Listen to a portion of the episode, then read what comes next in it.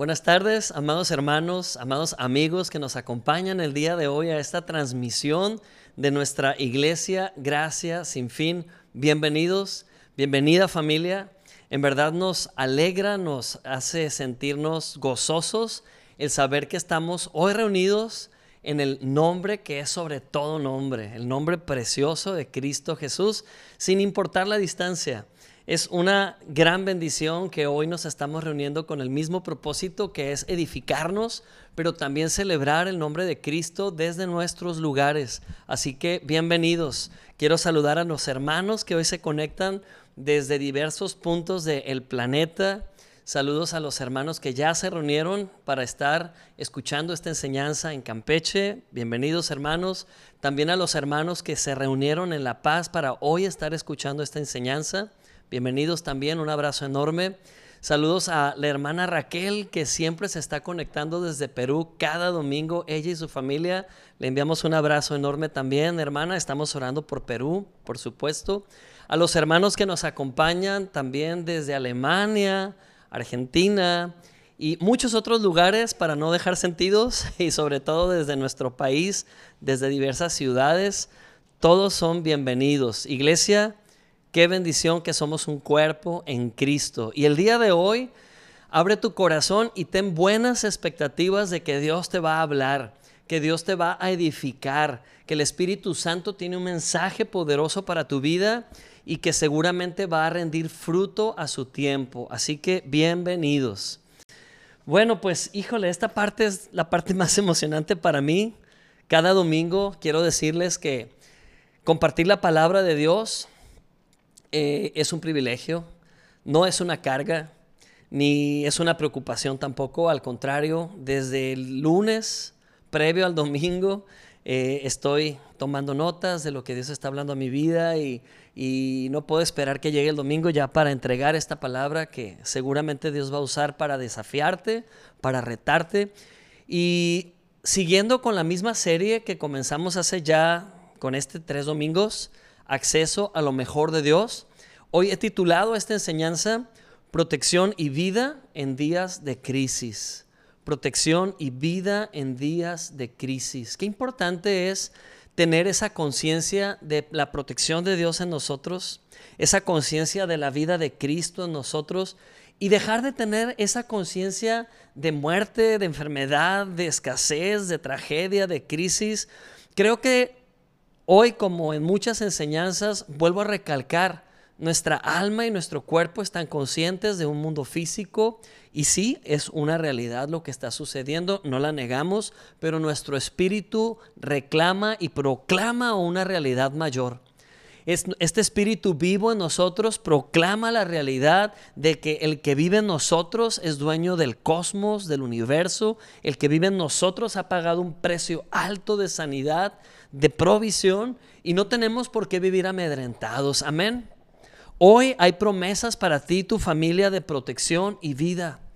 Y es tu elección, amado hermano. Es tu decisión si vas a vivir enfocado en lo que todo mundo enfoca o vas a enfocarte en las verdades del reino de Dios que superan las realidades humanas. Amén. Gloria a Dios. Hace unos días como ustedes saben y siempre lo estamos comentando, pareciera comercial, no, no es la intención, pues tenemos una cafetería. Y, van a ver aquí unas imágenes que voy a compartir. Esta es nuestra cafetería. Pues me he dedicado por semanas y meses a, hacer jardinería para que luzca así de bonito, así de verde. Nos ha favorecido mucho que está lloviendo aquí en Culiacán. Y bueno, eh, estas enredaderas que se ven, pues prendieron rápidamente, bueno, fueron cinco meses, pero ya cubrieron toda la cerca. Toda la cerca está cubierta de estas enredaderas. Originalmente yo compré unas enredaderas decorativas muy bonitas que se llaman sisos. Estos sisos pues son muy estéticos, muy bonitos, pero a un lado de los sisos crecieron estas otras enredaderas salvajes. Más bien son ramas trepadoras, son como hierbas que trepan rápidamente y crecen mucho más rápido que los sisos. Y cuando mi esposa Perla vio estas ramas silvestres, me dijo, ¿sabes qué? Contrólalas y si puedes, quítalas porque luego van a cubrir los sisos. Y la verdad que yo no hice mucho caso. A veces así somos los esposos, ¿verdad? Decimos, ah, sí, amor, y no lo hacemos. Yo no hice mucho caso porque, siendo honesto, me encantó que se tupiera también de esa ramita silvestre y tan rápido, mucho más rápido que los sisos que yo planté. El problema es que, así como ven aquí en la foto, esa rama silvestre efectivamente cubrió los sisos y los sisos desaparecieron, quedaron ahogados debajo de esa hierba, porque es una hierba, una maleza. Y esa maleza empezó a colgar sobre los toldos, sobre los techos de malla sombra que tenemos para darle sombra a los clientes, a tal grado que empezaron casi a romper los cables que tensionaban estas lonas, hasta que Perla me dijo, oye, pues si no lo quitas, realmente vamos a tener que eh, poner algún veneno para que se seque y, va a seguir cobrando peso. Entonces hace unos días decidí cortar y corté tantos y tantos y tantos kilos de esa rama que otra vez los toldos se levantaron y otra vez pudimos ver los sisos. Cuando yo estaba haciendo eso, empecé a reflexionar una gran verdad. Hoy en día estamos viviendo días de peligro.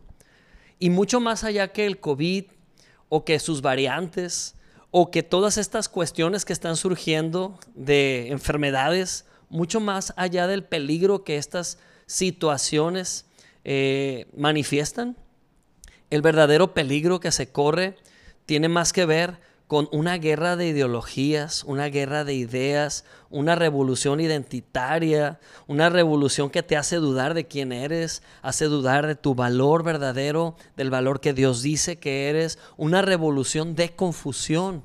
El verdadero peligro inminente que estamos viviendo hoy en día como sociedad es la confusión que comienza a imperar en los diferentes círculos de nuestra sociedad. Y los más vulnerables son nuestros niños y nuestros adolescentes.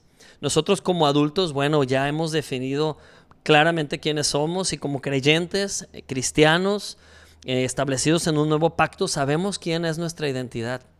Pero si no cortamos de raíz esa hierba llamada ideologías, ideas de hombre, confusión, si no le cerramos las puertas o cortamos de tallo esas ideas que están dando vueltas todos los días, ese bombardeo constante cultural, entre comillas, que está empezando a robarnos la identidad de nuestros niños, entonces después va a ser muy difícil porque se mezcla toda esa ideología con la verdad. Y no es que la verdad deje de cobrar valor, la verdad sigue siendo poderosa. El problema es que no nos damos cuenta y dejamos de discernir. Así que ese es el verdadero peligro. Y como pueden ver en la última foto, pues esa es toda la hierba que pude quitar y por fin pudimos ver otra vez el esplendor de esos bonitos sisos. Quiero decirte que la verdad de la palabra no se mezcla con las ideas de este mundo. La palabra de Dios es no negociable. Creer la palabra de Dios y abrazar su verdad hace que podamos vivir en luz y no podemos mezclar las tinieblas con la luz. Jesús mismo dijo que no hay comunión entre Belial y Dios, no hay comunión entre las tinieblas y la luz. Así que dejemos que la verdad de Cristo sea nuestro estandarte en medio de tiempos peligrosos. Y quiero darte la buena noticia que hay una tierra de protección para ti hoy. Hay una zona de protección y vida en medio de días peligrosos. A lo mejor puede que pienses, ah, Alonso está hablando de la iglesia, Alonso está hablando de conectarnos. Más allá que eso, amado hermano, más allá que eso, amada hermana, estoy hablando de establecernos en esa tierra de protección que Jesús ha comprado con precio de sangre para ti y para mí en días peligrosos, para que habitemos en ella para que vivamos ahí. Y quiero tomar como metáfora al pueblo de Israel. Ustedes saben que Israel tuvo que transmigrar en diferentes ocasiones desde los sitios donde se había establecido. Y esta transmigración comenzó con Jacob. Jacob primeramente se estableció con su familia en la tierra de Canaán. Pero la tierra de Canaán estaba paganizada, estaba llena de paganismo. No es diferente a nuestros días.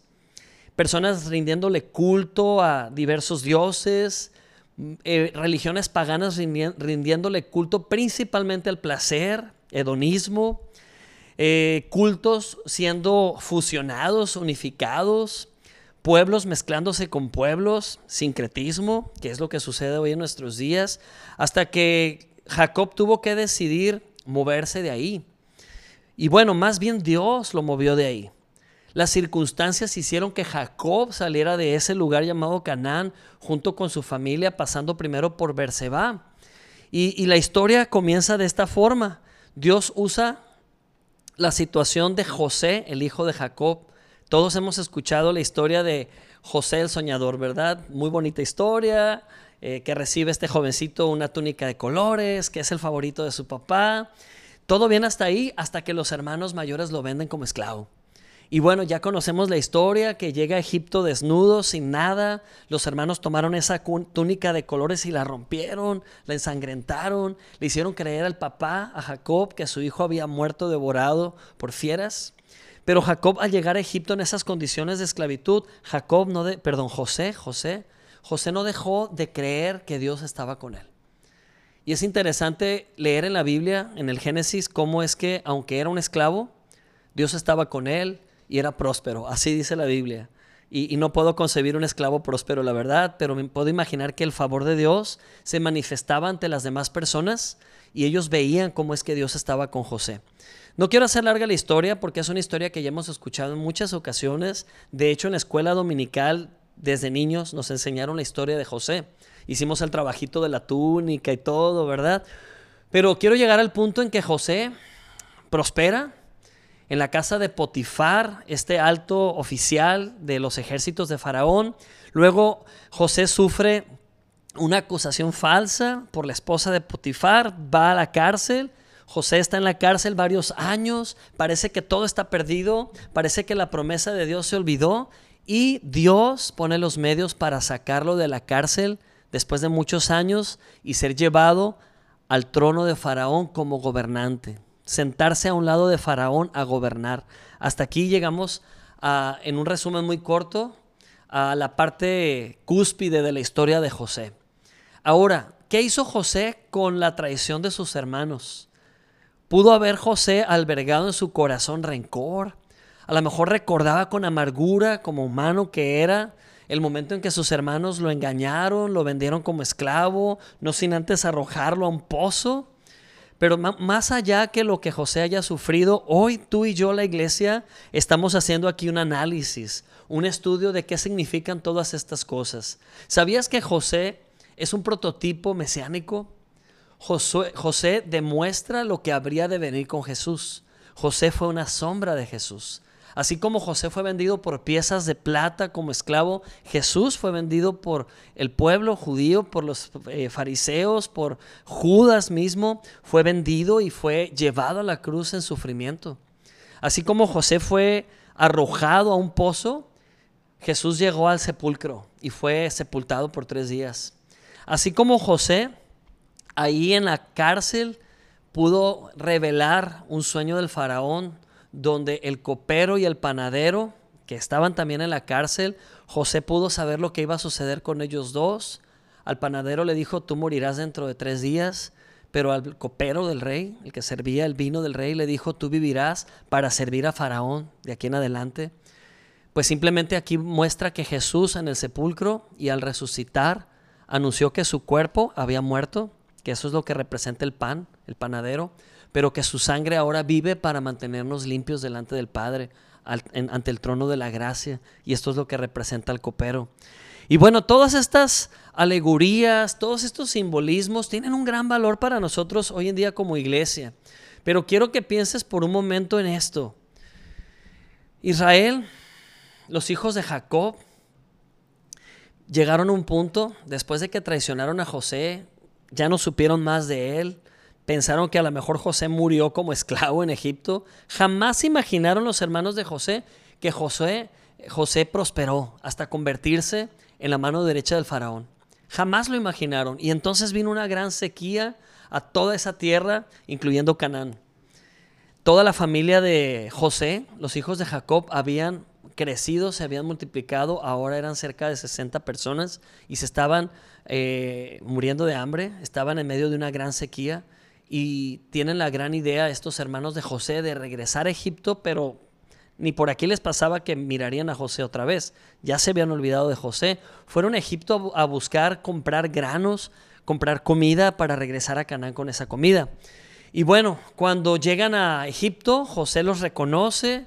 Hay una situación muy dramática en la historia en la que José se revela a ellos como su hermano al que habían traicionado y aquí hay un momento muy muy nostálgico donde se abrazan, José los perdona por su traición, los hermanos al principio tienen miedo de venganza, después se dan cuenta que el corazón de José está intacto, el amor de Dios está en José para perdonarles y por si fuera poco, José convence a Faraón de traer a sus hermanos de la tierra de Canaán ahora a vivir a Egipto.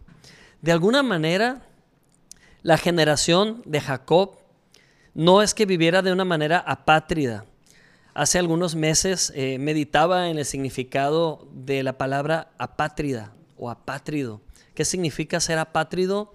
Pues no tener una nación, no tener eh, una identidad nacional, en el sentido de que Israel no tenía una tierra para habitar ni para sembrar. En ese sentido eran un tipo de apátridas, no tenían un lugar propio siempre estaban como nómadas moviendo de un lugar a otro y Dios quería darles un lugar. Dios quería darles un lugar para vivir seguro. Hoy en día hay muchas personas apátridas que por cuestión de guerras civiles en sus países tuvieron que salir, perdieron su nacionalidad, o personas que viven en calidad de refugiados. Hace muchos años mi familia y yo visitamos Tailandia, la frontera con Birmania, y conocimos un grupo muy grande de apátridas, personas que ya no son consideradas birmanas porque tuvieron que salir huyendo de las guerrillas, pero ahora son refugiados en Tailandia, no son tailandeses tampoco, y hay bastante depresión entre ellos. Debe ser muy feo vivir como apátridas, vivir sin una nación, sin un lugar de refugio. Simplemente cuando tú sales de tu ciudad, a otro lugar a vacacionar y pasa algo inesperado como perder tu pasaporte, tu cartera y por un momento sentirte no acogido ni protegido y sentirte vulnerable en un lugar ajeno debe ser terrible vivir así muchos años. Israel lo vivió muchas veces, lo vivió en el desierto camino a Canaán después, 400 eh, años después de Jacob más o menos. Y bueno, digo todo esto nada más como un contexto. Todos estos hermanos de José, después de que José los perdonó y después de que José abogó por ellos ante Faraón, que por cierto, vamos a leerlo, capítulo 47 de Génesis, voy a tratar de ser breve, leerlo rápidamente, dice, entonces Josué fue y le contó al Faraón diciéndole, Señor, mi papá, mis hermanos, sus rebaños, su ganado y todo lo que tienen llegaron de la tierra de Canaán y están en la tierra de Gosén. José llevó a cinco de sus hermanos y se los presentó al faraón. Y el faraón le dijo a los hermanos, ¿en qué trabajan ustedes? Y ellos respondieron, nosotros tus siervos somos pastores tal como nuestros antepasados. Luego les dijo, le dijeron al faraón, hay mucha hambre en la tierra de Canaán. No quedan campos que tengan pastos para nuestros animales, por eso nos vinimos a vivir aquí. Le rogamos que nos deje quedarnos a vivir en Gosén. Luego el faraón le dijo a José, tu papá y tus hermanos vinieron a buscarte. La tierra de Egipto está a tu disposición, José acomoda a tu papá y a tus hermanos en la mejor parte de la tierra. Repite esto, en la mejor parte de la tierra. ¿Quién dio la orden? Faraón. ¿A quién le dio esa autorización? A José, su mano derecha. ¿Para beneficiar a quiénes? A, los a la familia de José. Y eso es un reflejo profético para nuestros días. Dios Padre, sentado en su trono de justicia, con su Hijo Jesucristo, nuestro abogado sentado a la diestra del Padre, Jesús ha recibido plena autorización de bendecirte, de bendecir a su iglesia. En medio de días de sequía, en medio de días de peligro, por toda esta guerra ideológica, por toda esta situación identitaria, tú y yo tenemos esa seguridad que hemos sido acomodados en lo mejor que hay en la tierra de Gosén y esa tierra espiritual de Gosén hoy en día se llama el nuevo pacto y es para la iglesia, la iglesia que le cree a Jesús, la iglesia que está establecida en la obra completa y perfecta de Cristo en la cruz. Amén. Así que no temas.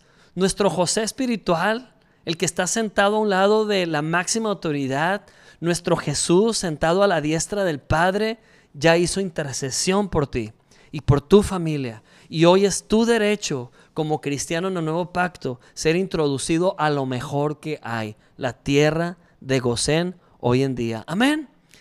Y dice, deja que vivan en la tierra de Gosén, que es la mejor parte de la tierra, Si tú sabes que hay entre ellos hombres diestros, ponlo ponlos a cargo de mi ganado. Y después José llevó a su papá Jacob y se lo presentó a Faraón. Jacob bendijo al Faraón y el Faraón le preguntó, ¿cuántos años tienes? Jacob respondió, Solo he vivido 130 años, una vida muy corta y con muchas dificultades. Mis antepasados vivieron muchos más años que yo. Solo 30 años, pobrecito. Era lo único que había vivido él. Pero bueno, en aquel tiempo vivían muchos más años, ¿verdad? Pero quiero hacer hincapié en lo siguiente. Cómo Faraón le da órdenes a, José de poner a sus hermanos a cargo de su ganado. Dios da órdenes hoy, por medio de Jesús, de que tú administres sus recursos en medio de estos días de crisis. Confía que Dios te está poniendo en tus manos recursos para que los puedas multiplicar y que sean de bendición. Confía que en la tierra de Gosén serás puesto como mayordomo y podrás vivir y comer con abundancia, pero también bendecir con abundancia. Amén. Somos llamados mayordomos. Entonces, bueno, la historia aquí termina. Eh, José introduce a su familia a la tierra de Gosén y quiero explicar lo que Gosén en el hebreo significa. Gosén significa cercanos. Amén. Hoy en día tú y yo hemos eh, sido hechos cercanos. Y si quieres leer toda esta maravillosa historia, puedes leer el capítulo completo de Génesis 46 y también Génesis 47.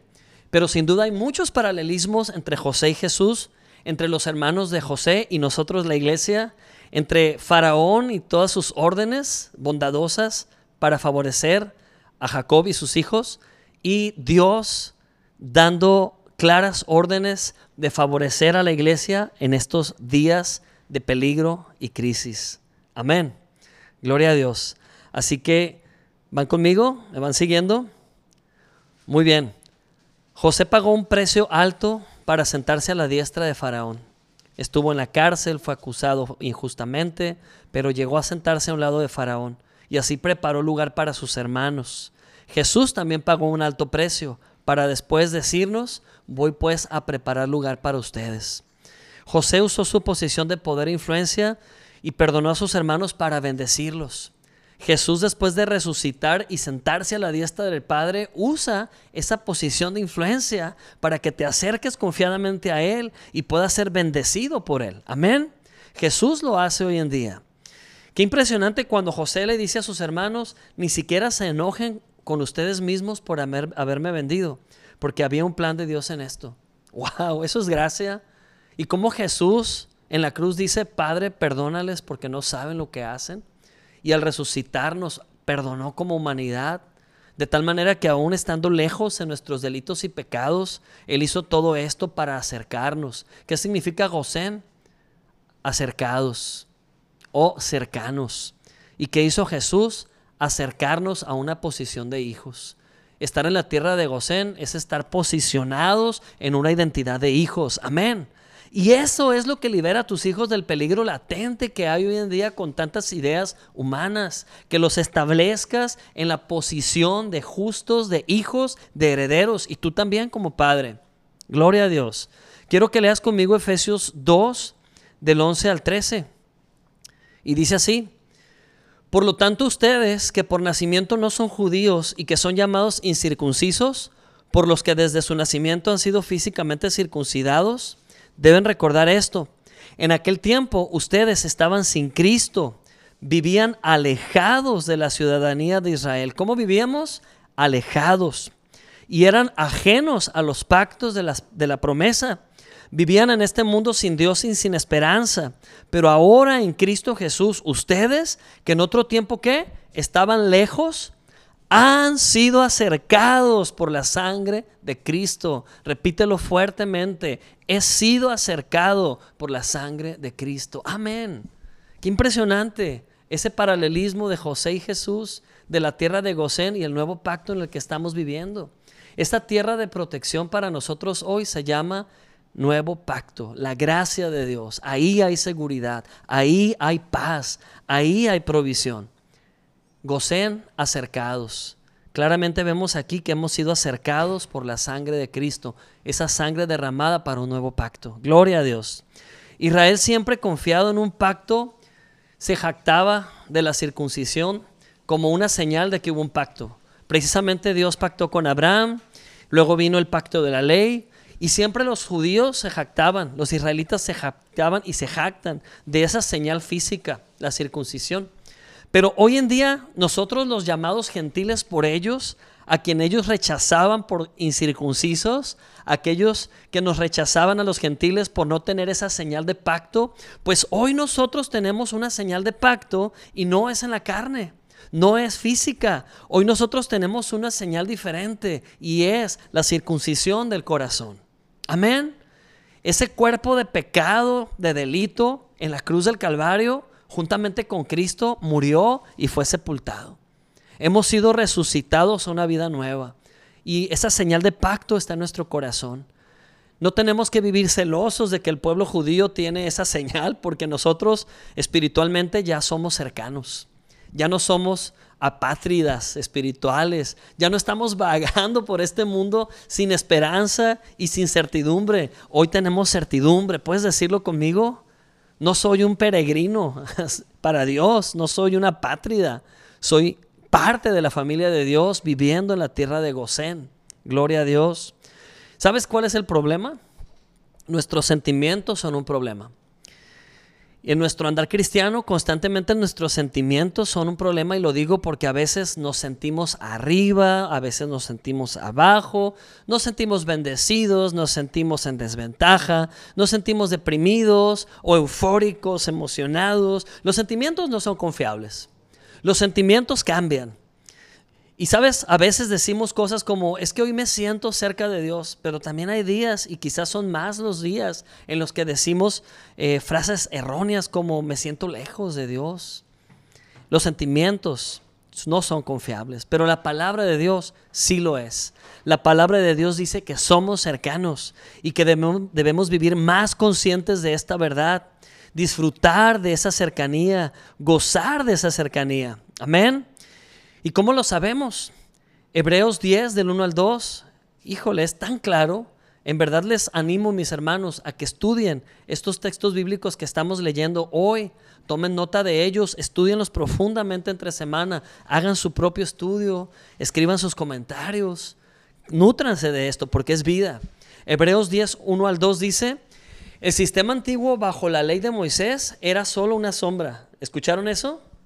Para aquellos que quieren seguir viviendo mezclando pactos o para aquellos que siguen aferrados a, ay, tengo que cumplir una ley que ya fue cumplida, por favor, lean esto. Dice Hebreos 10.1, el sistema antiguo bajo la ley de Moisés era solo una sombra, un tenue anticipo de las cosas buenas por venir, no las cosas buenas en sí mismas. Bajo aquel sistema se repetían los sacrificios una y otra vez, año tras año, pero nunca pudieron limpiar por completo a, los, a quienes venían a adorar. ¿Te das cuenta? Aquel sistema falló en limpiarnos de pecado. Dice, si los sacrificios hubieran podido limpiar por completo, entonces habrían dejado de ofrecerlos, porque los adoradores se habrían purificado una sola vez y para siempre, y habrían desaparecido los sentimientos de culpa. Qué claro, ¿verdad? Si hoy en día como cristiano vives con sentimientos de culpa constantemente y eso es lo que te derrota una y otra vez, duda que estás viviendo en la tierra de Gosén. En la tierra de Gosén no hay culpa. En la tierra de Gosén no nos reivindicamos eh, por nuestras propias obras. En la tierra de Gosén entendemos que no vivimos más por un pacto antiguo, pero por un pacto nuevo. Y en ese pacto nuevo hemos sido justificados y librados de toda conciencia de pecado. Amén librados de toda conciencia de culpa. La conciencia de culpa es confianza en ti mismo. La conciencia de pecado es un autoanálisis constante del cual nunca vas a salir vencedor ni ganador, sino es un autoanálisis que te va a derribar una y otra vez porque estás observando lo incorrecto. Lo que tú necesitas observar es el cordero del sacrificio, a Cristo Jesús, quien nunca pecó y quien vivió una vida pura y victoriosa para heredártela. Este José espiritual sentado a la diestra del Padre te ha heredado un gocén, una tierra de protección y vida para que en este tiempo vivas más que nunca seguro tú y tu familia. Amén. La ley es solo una sombra, pero ahora somos vistos perfectos en nuestra conciencia delante de Dios. Vivimos conscientes de nuestra posición en Cristo. ¿Quiénes somos en Cristo? Somos llamados justos, somos llamados cercanos, somos llamados amados y perdonados. Hay un gocén exclusivo para la iglesia que vive en la gracia. Amén. Tengo que eh, aclararlo. No todo creyente vive en Gosén. No podemos asumir que todo creyente que ha aceptado a Cristo ya vive en Gosén. Es una decisión establecerte en el nuevo pacto. Muchos cristianos aceptan a Cristo y con eso es suficiente hasta la cruz. Con ser salvos para la eternidad es suficiente. Amén. Pero ¿qué de la vida aquí en la tierra? ¿Habrá alguna manera de vivir protegidos aquí en la tierra? ¿O ya debemos pedir que se lleve a cabo el arrebatamiento para no enfrentar nada? Estamos aquí con un propósito, hermanos. Estamos aquí en la tierra para ser la luz de este mundo, luz en tinieblas, para ser la sal de la tierra. Y Cristo Jesús te ha establecido a ti como la iglesia para ser esa luz que no se oculta. Pero esto viene desde estar establecidos en la tierra de Gosén, cercanos a Dios. Tres beneficios de tu Gosén espiritual hoy. Tres beneficios de vivir en la tierra de Gosén hoy. ¿Quieres escucharlos? Primer beneficio, vivir cercanos a Dios. Amén. Efesios 2.13 dice, pero ahora en Cristo Jesús, ustedes que en otro tiempo estaban lejos, han sido acercados por la sangre de Cristo. Así o más claro, lo repito, pero ahora que en Cristo Jesús ustedes que en otro tiempo estaban lejos, han sido acercados por la sangre de Cristo. Este es un hecho contundente. Esto es algo que ya sucedió. En la cruz del Calvario Jesús estableció todo para que seas acercado por medio de su sangre. Amén. Es el poder de su sangre que te justifica delante del Padre. Y hoy puedes vivir y disfrutar de esta tierra de bendición para ti y tu familia. Así que renuncia a frases como me siento lejos, no sé si Dios se apartó de mí. Ten seguridad ante todo. Deja de hablar desde el alma, comienza a hacer oraciones desde el espíritu. El miércoles pasado el tema de nuestra oración matutina, porque tenemos una pequeña enseñanza, el tema fue oración 2.0. Es orar desde el espíritu, no desde la carne, no desde el alma, no desde nuestros sentimientos que a veces apestan, pero orar desde nuestra certeza, nuestra identidad verdadera. Orar dando gracias por lo que ya fue escrito y declarar que ya es hecho en nuestras vidas. Amén. Seguridad ante todo. Gloria a Dios. ¿Sabes? Dice la palabra de Dios en Santiago que si confesamos nuestros pecados, Él es fiel y justo. Y que si confesamos nuestros pecados unos a otros, entonces somos perdonados. ¿Sabes una cosa?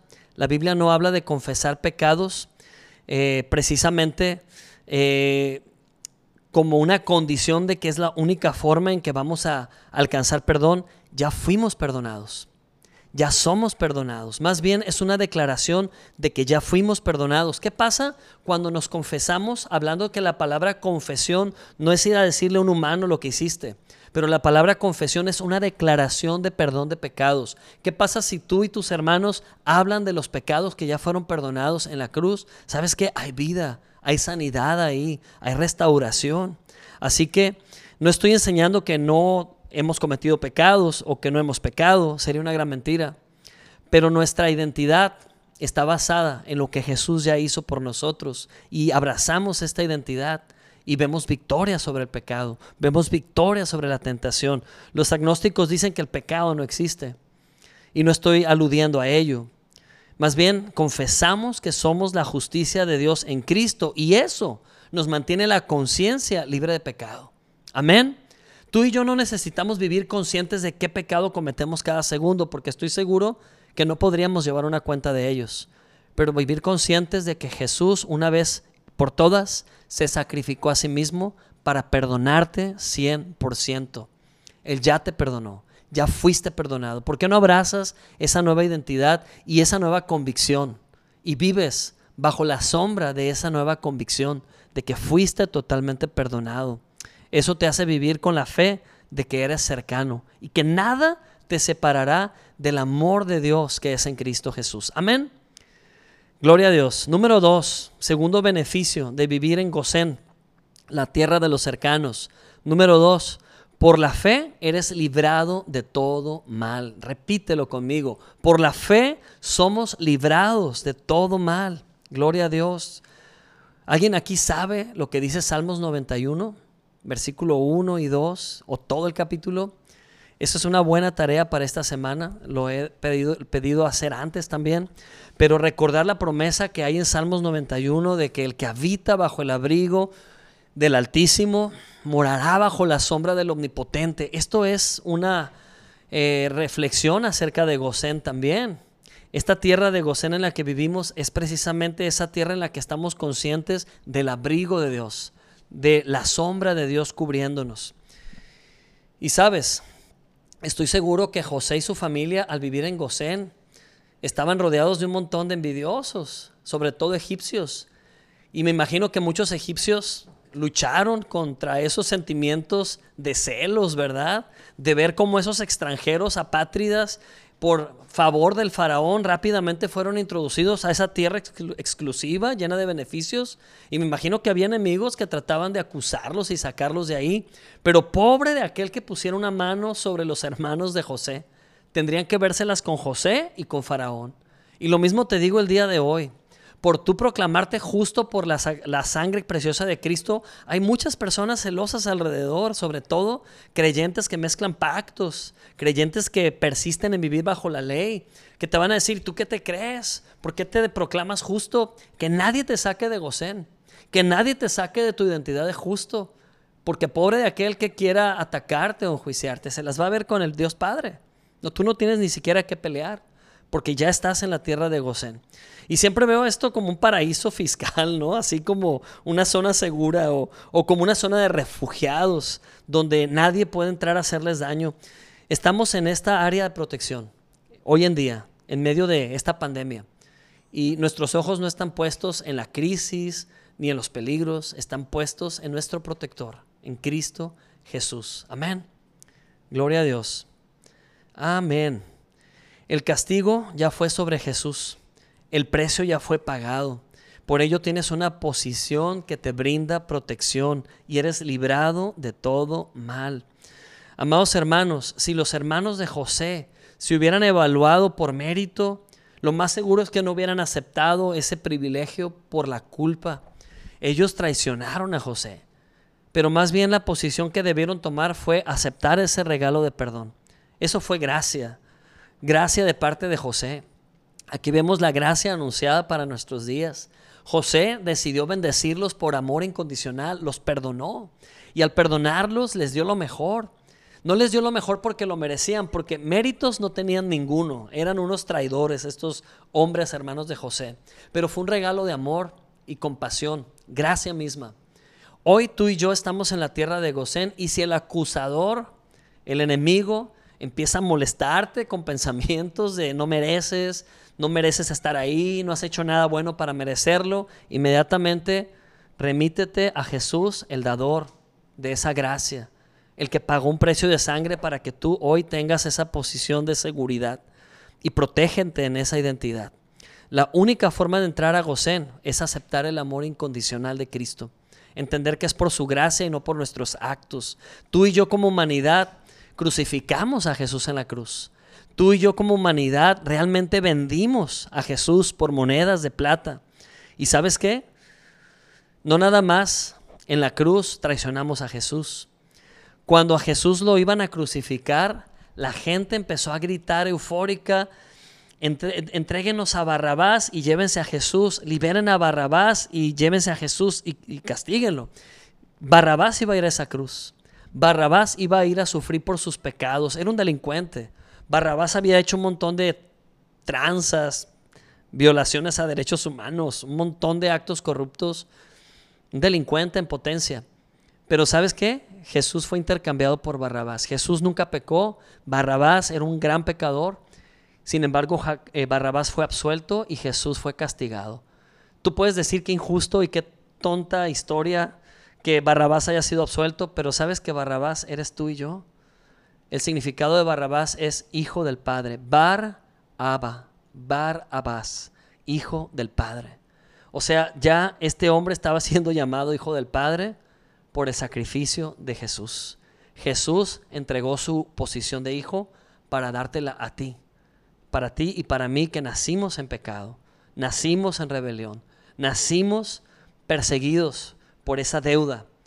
pero fuimos absueltos. En la cruz del Calvario fuimos absueltos, fuimos liberados y fuimos introducidos a una tierra que no merecíamos y es por gracia que recibimos este nuevo estado de protección y liberación de todo mal. Amén.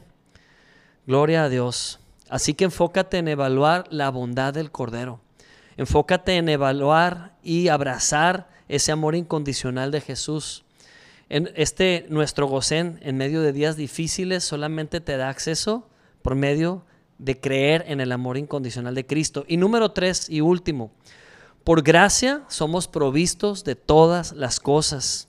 ¿Sabes que aún en sequía el pueblo de Israel, los descendientes de Jacob, fueron prosperados? Jacob llegó de 130 años a Egipto y vivió 17 años dentro de Gosén. 17 en la Biblia significa victoria. O sea, los últimos 17 años de Jacob, fueron victoriosos porque vio a sus hijos prosperar. Yo creo que como padres esa es una satisfacción enorme ver a nuestros hijos prosperar. Ahora que mi hijo Caleb está en el tema de su universidad y que las puertas se le han abierto por gracia y, ha sido favorecido con excelentes becas y, y, bueno, ha sido muy, muy bendecido, igual que mis hijas también, yo no puedo ver otra cosa que la mano que favorece. No puedo ver otra cosa que a mis hijos habitando en la tierra de Gosén. Y eso me da un sentido enorme de victoria. Yo creo que Jacob se sintió victorioso durante esos últimos 17 años de ver a su generación y su descendencia prosperar, sembrar las tierras, todo lo que hacían prosperaba. Y alrededor sequía y sequía y sequía. Lo mismo va a suceder en este tiempo para ti y tu familia. Y lo digo proféticamente. Iglesia, escucha esto. Serás prosperado en días de sequía serás prosperado en tiempos de crisis. No es normal que estés ascendiendo y ascendiendo y ascendiendo y que la gente quiera favorecerte cuando todo va de mal en peor. Pero es la gracia y el favor de Dios en tu vida. Es porque hay una marca en ti que Jesús puso y es una marca favorable. Es su sangre preciosa diciendo, este es mío, esta es mía, este me pertenece. Él ha creído en mí. Él está en Gosén. Nadie lo saca de ahí. Nadie lo toca ahí. Así que somos provistos por gracia en medio de días difíciles. Y Jesús no está demandando nada de ti. No está pidiendo nada a cambio, solo que lo recibas por fe. Es la fe la que te da acceso a lo mejor de Dios. Amén. Es muy triste que hay algunos predicadores por ahí que hablan de que estés consciente de tus pecados y que te sientas culpable por tus pecados. Hasta a veces pienso que es una forma de manipular, manipular a través de la culpa. Pero ¿sabes qué? Realmente es una ofensa a la obra de la cruz estar hablando esas cosas. ¿Por qué? Porque Jesús ya lidió con esto. Jesús te justificó ante el Padre. Y sabes, si cobras conciencia de esa justificación por medio de la sangre preciosa y dejas de vivir por tus obras muertas ofrecidas por sacrificio, te vas a dar cuenta que ya estás en el trono de su gracia, ya estás en la tierra de Gosén. Ya no tengas conciencia del pecado, no vivas con conciencia del pecado. No quiero decir que peques, al contrario, quiero decir vive con la conciencia de la bondad de Cristo y de su justicia en tu vida. Y eso te fortalece en tu identidad como hijo de Dios y te da victoria sobre el pecado. Amén. ¿Qué dice Romanos 2.4? ¿Qué es lo que te hace vivir una vida de arrepentimiento? ¿Estar siempre consciente de lo malo que eres y tus pecados? Ese es un falso arrepentimiento. Más bien esa es conciencia de culpa. Eso es vivir con la culpa que mata. Pero ¿qué es lo que te da conciencia de arrepentimiento? ¿Qué es cambio de mentalidad? ¿Qué es lo que te cambia? ¿Qué es lo que te transforma? Romanos 2.4 dice, o menospreciáis las riquezas de su bondad, paciencia y generosidad, ignorando que la bondad de Dios te guía al arrepentimiento. ¿Qué dice? Que la bondad de Dios te guía al arrepentimiento. Tú necesitas la bondad de Dios, vivir consciente de la bondad de Dios. Tú no tienes que vivir teniendo una conciencia judía, porque nunca fuiste judío.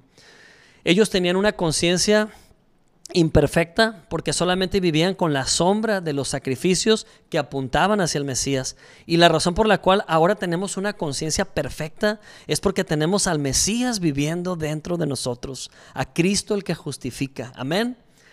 Ellos vivían con una sombra difusa, sin comprender lo que habría, de venir, una conciencia imperfecta. Siempre estaban más conscientes de la deuda que ellos tenían hacia Dios, pero hoy tú tienes una conciencia perfecta porque el Mesías ya pagó. No te acercas a Dios con conciencia de deuda, te acercas a Dios con conciencia de su amor, con confianza. Amén. Hebreos 10, 9, 12. Dice así.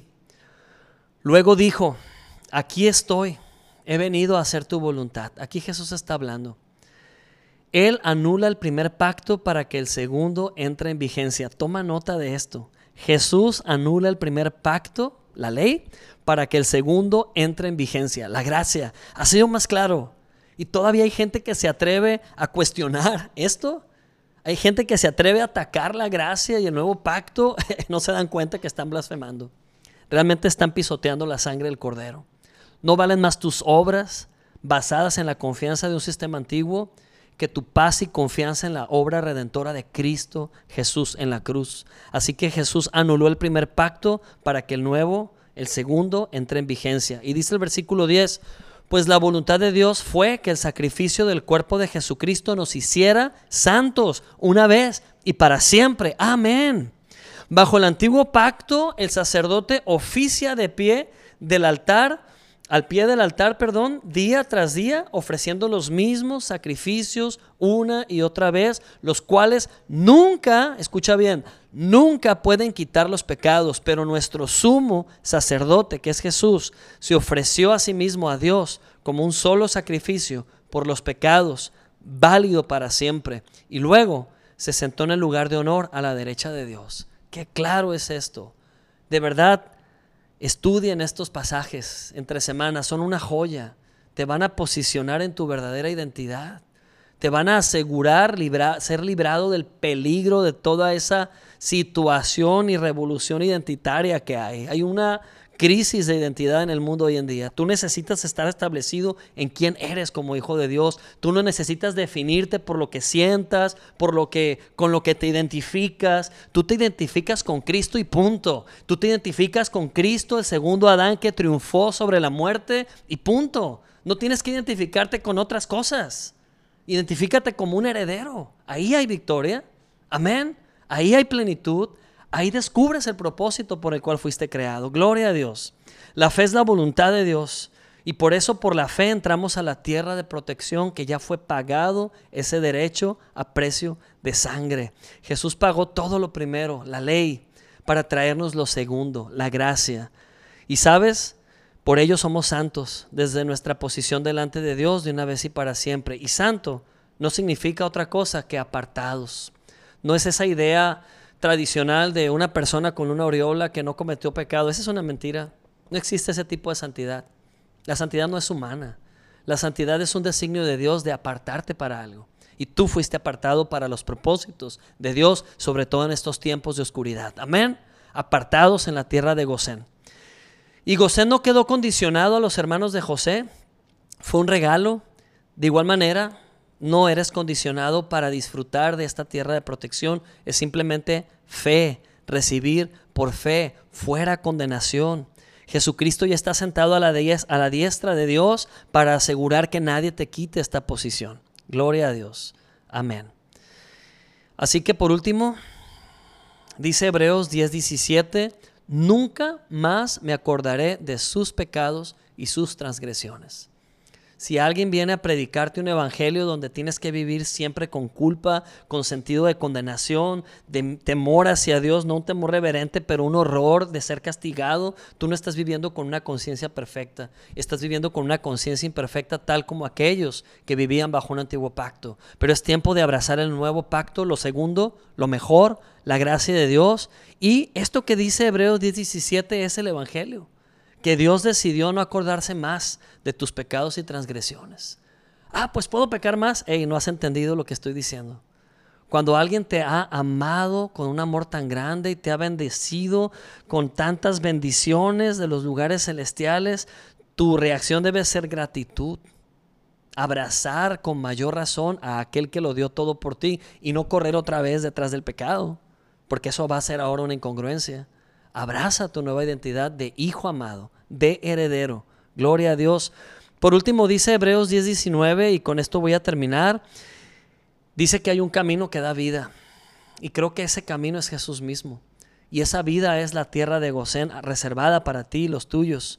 Dice aquí en Hebreos 10, 20. Así que, amados hermanos, podemos entrar con valentía en el lugar santísimo del cielo por causa de la sangre de Jesús. Por su muerte, Jesús abrió un nuevo camino, un camino que da vida a través de la cortina al lugar santísimo. Amén. ¿Qué hizo Jesús en la cruz? Gritó, consumado es. ¿Qué pasó con la cortina del templo? Se rasgó de arriba a abajo y con ello quedó abierto un camino que da vida. El camino que da vida. ¿Puedes decirlo? Estoy en el camino que da vida. Gloria a Dios. Es libertad plena mediante la sangre del Cordero. Así que, amado hermano, abraza esto. Siéntete y no te sientas. Créete protegido, amado, sanado, lleno de paz y certeza que son tu heredad en la tierra de Gosén. No quiere decir que no vas a tener aflicciones, sino que las aflicciones son temporales, son esporádicas y si aparecen no definen tu rumbo, no definen tu destino. Recuerda que puede haber malos días, pero no una mala vida. En Cristo tenemos una vida victoriosa. Los malos días son circunstanciales, son ajenos a nosotros y nuestra reacción debe ser seguir creyendo en la promesa, seguir creyendo en aquel que es fiel. Amén. Inmediatamente cuando tu enfoque está en Jesús por la fe, eres reivindicado, eres restablecido. Así que si hoy te encuentras enfermo, en lugar de tener más conciencia sobre tu enfermedad y empezar a analizarla desde todos los ángulos, mira al Cordero que pagó el precio por tu sanidad. Si ahorita te sientes amedrentado por un problema que tienes en casa, en lugar de analizar el problema, analiza a aquel que es tu proveedor, tu protector, analiza la obra de Cristo, analiza el camino vivo que es Jesús. En ese camino ya te encuentras y más sanidad vas a experimentar, más provisión vas a experimentar. La duda es sinónimo de temor y deuda, pero tú y yo ya no estamos en deuda, ni vivimos en duda ni en temor. Dice Hebreos 10:22, entremos directamente a la presencia de Dios con corazones sinceros, con plena confianza en Él, pues nuestra conciencia culpable ha sido rociada con la sangre de Cristo a fin de purificarnos, y nuestro cuerpo ha sido lavado con agua pura. Hoy, el agua pura, que es la palabra de Dios, te lavó. Ha sido lavado. Tu conciencia de pecado ha sido lavada. En la palabra de hoy no fue otra cosa que un recordatorio del cielo para ti que estás en la tierra, de que no perteneces a este sistema. Vivimos aquí en la tierra, pero no pertenecemos a este mundo. Somos una patria celestial. No somos apátridas, tenemos una patria que viene del cielo. Vivimos en la tierra de Gosén. El nuevo pacto es nuestra eh, frontera y nos brinda protección, provisión, paz con Dios, cercanía a Dios. Amén. Gloria a Dios. Jesús te está buscando no para reclamar tu traición, pero te está buscando para heredarte su gocén en medio de esta pandemia, heredarte esa tierra de protección, que seas bendecido, liberado, protegido, que disfrutes de esa vida abundante. Amén. Gloria a Dios. Vamos a orar. Si tú te has conectado por primera vez porque alguien te invitó y te insistió y te dijo, mira, escucha la palabra y hoy estás aquí, créeme que no es la casualidad. Dios tiene planes para ti. Y quiero hacer una primera oración para todas aquellas personas que es la primera vez que escuchan la enseñanza de la palabra de Dios y que han creído en lo que han escuchado. Algo brincó en sus corazones, han creído en el mensaje que trae vida, las buenas nuevas, el Evangelio. Si tú eres esa persona que hoy te conectaste, te invito a hacer esta oración conmigo. Es sencilla, es práctica, hazlo creyendo en tu corazón y verás lo que va a suceder en tu vida. Recibir a Cristo en tu corazón. Esa es mi invitación. Ora conmigo. Gracias Dios por, por, Jesucristo. Porque Jesucristo murió en esa cruz por mí. Para darme un lugar especial de protección. Para darme una identidad. Para perdonar todos mis pecados pasados, presentes y futuros. Gracias Dios por ese regalo maravilloso llamado salvación y vida eterna por medio de la fe en Jesús. Hoy decido creer, dilo conmigo, hoy decido creer en el regalo, abrazarlo, tomarlo como mío. Y hoy te agradezco porque mi nombre por la fe es registrado en el libro de la vida. Hoy te pertenezco de aquí y para siempre. Hoy soy perdonado. Hoy soy recibido como un hijo amado. Gracias Dios, porque ese es tu amor incondicional y hoy lo recibo en mi vida. En el nombre de Jesús. Cristo Jesús es mi Salvador. Dilo conmigo. Cristo Jesús es mi Salvador. Hoy le proclamo como mi Rey. Amén. Gloria a Dios. Si tú aceptaste a Cristo, por favor déjanos saberlo en comentarios.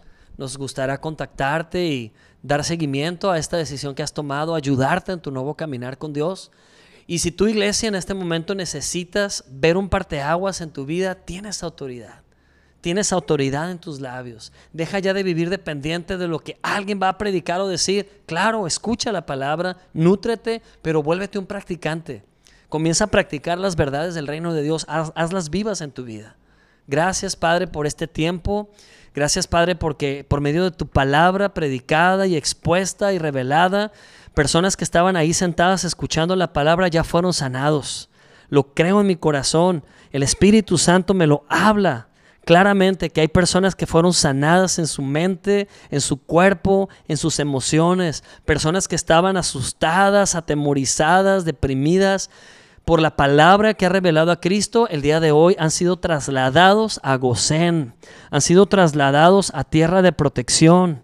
Gracias Padre porque enfermos hoy recibieron la sanidad divina y hay testimonios escribiéndose en comentarios de esto que ha sucedido. Gloria a Dios, esa es la obra del Espíritu Santo que imparte vida. Gracias porque la iglesia es levantada victoriosa y las puertas del infierno no prevalecerán contra la iglesia. Hoy en este tiempo somos victoriosos y somos luz de este mundo. Gracias Padre, en el nombre de Cristo Jesús. Amén. Gloria a Dios. Amada iglesia, qué bueno que tuvimos este tiempo hoy, que invertimos esta hora y fracción escuchando la palabra, alabando a Dios. Te invito a que te reúnas entre semana, que te conectes, que seas activo en lo que Dios está haciendo a través de su iglesia y bueno, pues somos un cuerpo en Cristo, somos una familia espiritual. Te enviamos un fuerte abrazo hasta tu lugar. Seguimos conectados. Bendiciones abundantes. Hasta pronto.